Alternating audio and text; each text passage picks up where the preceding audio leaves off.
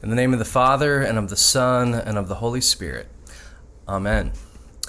Well, when the pandemic first hit back in March of 2020, uh, when it first hit, really a few days before, I was in the hospital with my wife Courtney, uh, and she had just given birth to our daughter Kate. This was March 10th, and I could not wait to be quarantined for the next week or two. Not having anything to do with the pandemic, of course, I was so excited because the timing of this meant that in the days after our daughter was born, I was going to be able to do nothing but watch the ACC basketball tournament. And so I sat there in our hospital uh, room one day. It was March 11th, I think, and I looked up on the TV and I saw that they had canceled the NBA season, and then they canceled the Big Ten tournament, and then they canceled the ACC tournament right before UVA's first game. And I just threw my hands up in the air and I thought, what in the world am I going to do now for the next couple of weeks or next couple of days?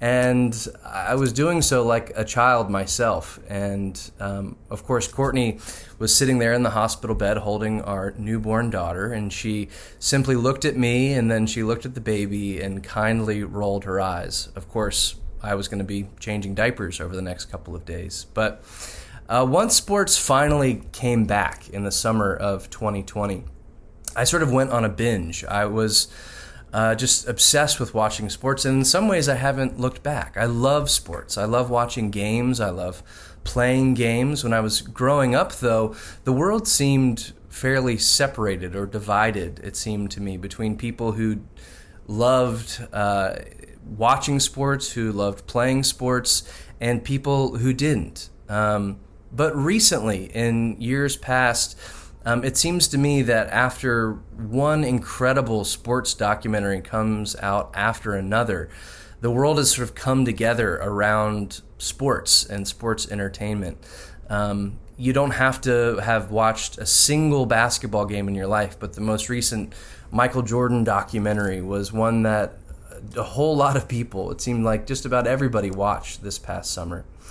And if you still don't think of yourself as a sports fan, uh, please shoot me an email. And I'll quickly recommend a dozen or so documentaries, um, or really anything written by the guy named Wright Thompson, who I think I've preached about before, and I think he's uh, one of America's finest writers who happens to be a sports writer. Um, I'll recommend all sorts of things to you that if you don't like watching sports, you'll still love reading or watching these stories because there's something about sports, uh, I think, or I've found, that is so captivating. And what is it is an appropriate question. What is it about sports and games that entertain and intrigue us so much? I certainly don't have the definitive answer on that, but I have a few thoughts. When we watch someone uh, who on TV or on a field or uh, maybe even one of our kids, uh, when we watch someone striving and struggling, when we watch someone succeeding and failing in the pursuit of excellence, as we do when we are watching sports, there's something at work before our eyes that feels simultaneously very far off and very near at the same time. What I mean by that is that we can and we cannot relate to what we're seeing. Most of us can't relate to the physical strength or the skill that we're seeing in an NBA player or the women's national soccer team.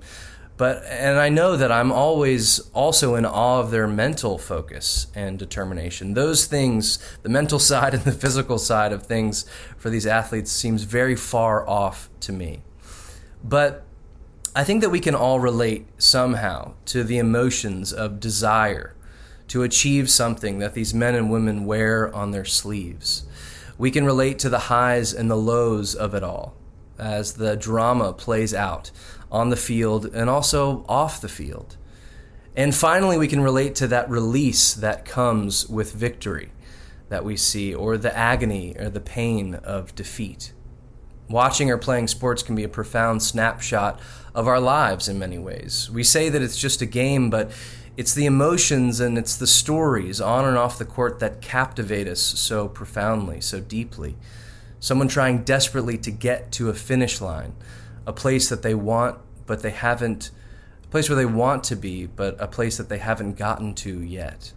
Sports exaggerate the emotions of our dreams or our goals, or maybe even the feeling of validation or acceptance that we're longing for. Of someone considering themselves or feeling themselves to be a successful person. Sports can exaggerate this success or failure. But because this is happening to someone else on a TV screen more often than not, it's very entertaining. It's a lot of fun. And in our reading from Ephesians this week, St. Paul uh, says something about all of this, I think, in an interesting way. St. Paul is speaking to an audience of Gentiles in this letter to the Ephesians. Uh, and by Gentiles, we mean people who were at once outside of the Jewish covenant with God, um, people who have since, however, become believers and followers of Jesus. This is who Paul's writing to. And he's reminding them of who or where they once were and what they now have become. Paul says this But now in Christ Jesus, you who were once far off have come near by the atoning blood of Christ. Paul says far off and near here, referring to those who lack and those who have full legal and religious rights in the Jewish community as the people of God, people who felt and were considered to be on good terms, basically, with God, who are in a good state of being. The Gentiles were once foreigners with no share in the privileges of Israel, but now they've become fellow citizens of saints. And Paul emphasizes, and he re- really begins this letter to the Ephesians by reminding them of this, so that they won't lose sight of what they've been given in the grace of Christ, what has overcome them what it is that they've overcome, rather, and the way in which this thing has been overcome. What is it? What do we mean here uh, for something to be far off? Well, I bring up sports at the beginning of this to think about goals, uh, something we want to achieve, or rather something more deep and existential. Uh, who we want to be, where we want to be in our lives um, the person that we dream of becoming, but we feel profoundly and in a heavy way that we aren't that person right now. Uh, to feel like you're not where you want to be, or the feeling that others are not where they want to be, is something that uh, arrests a lot of us.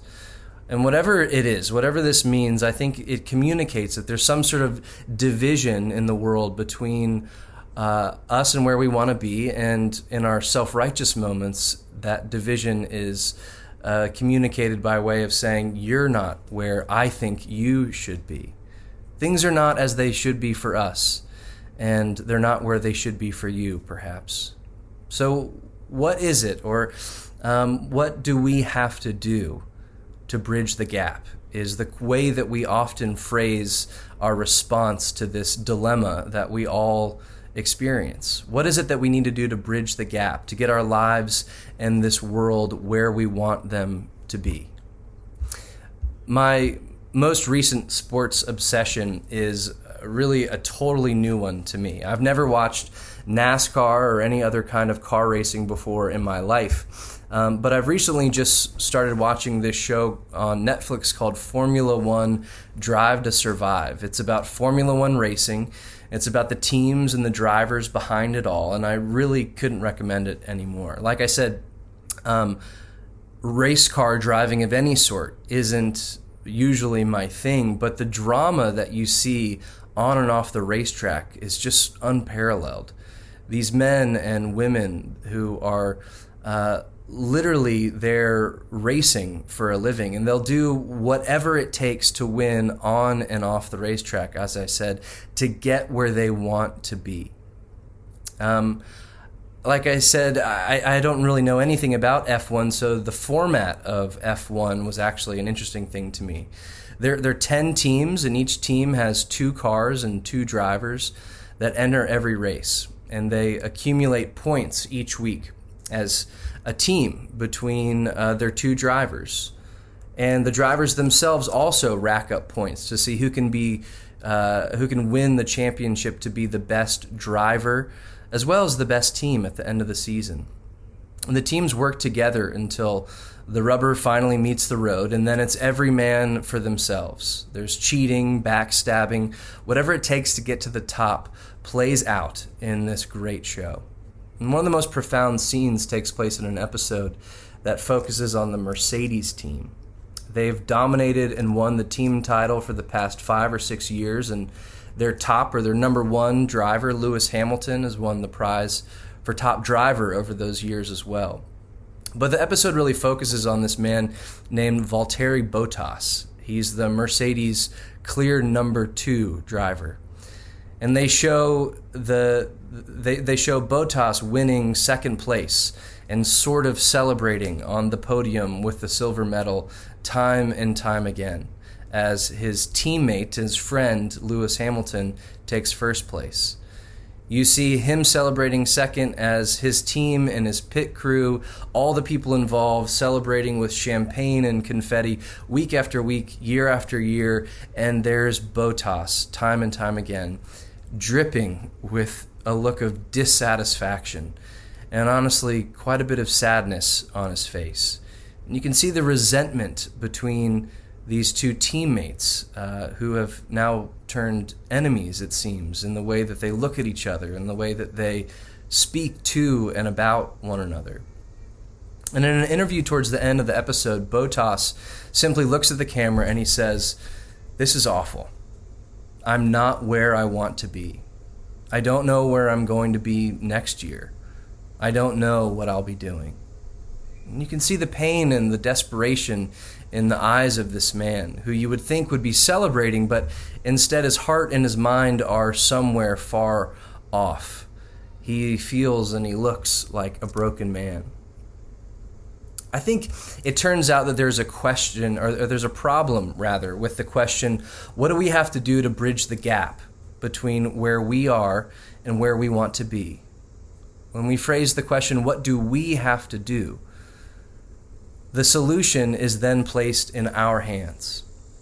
And when the solution is placed in our hands, we all turn into sort of professional athletes of life who are in competition.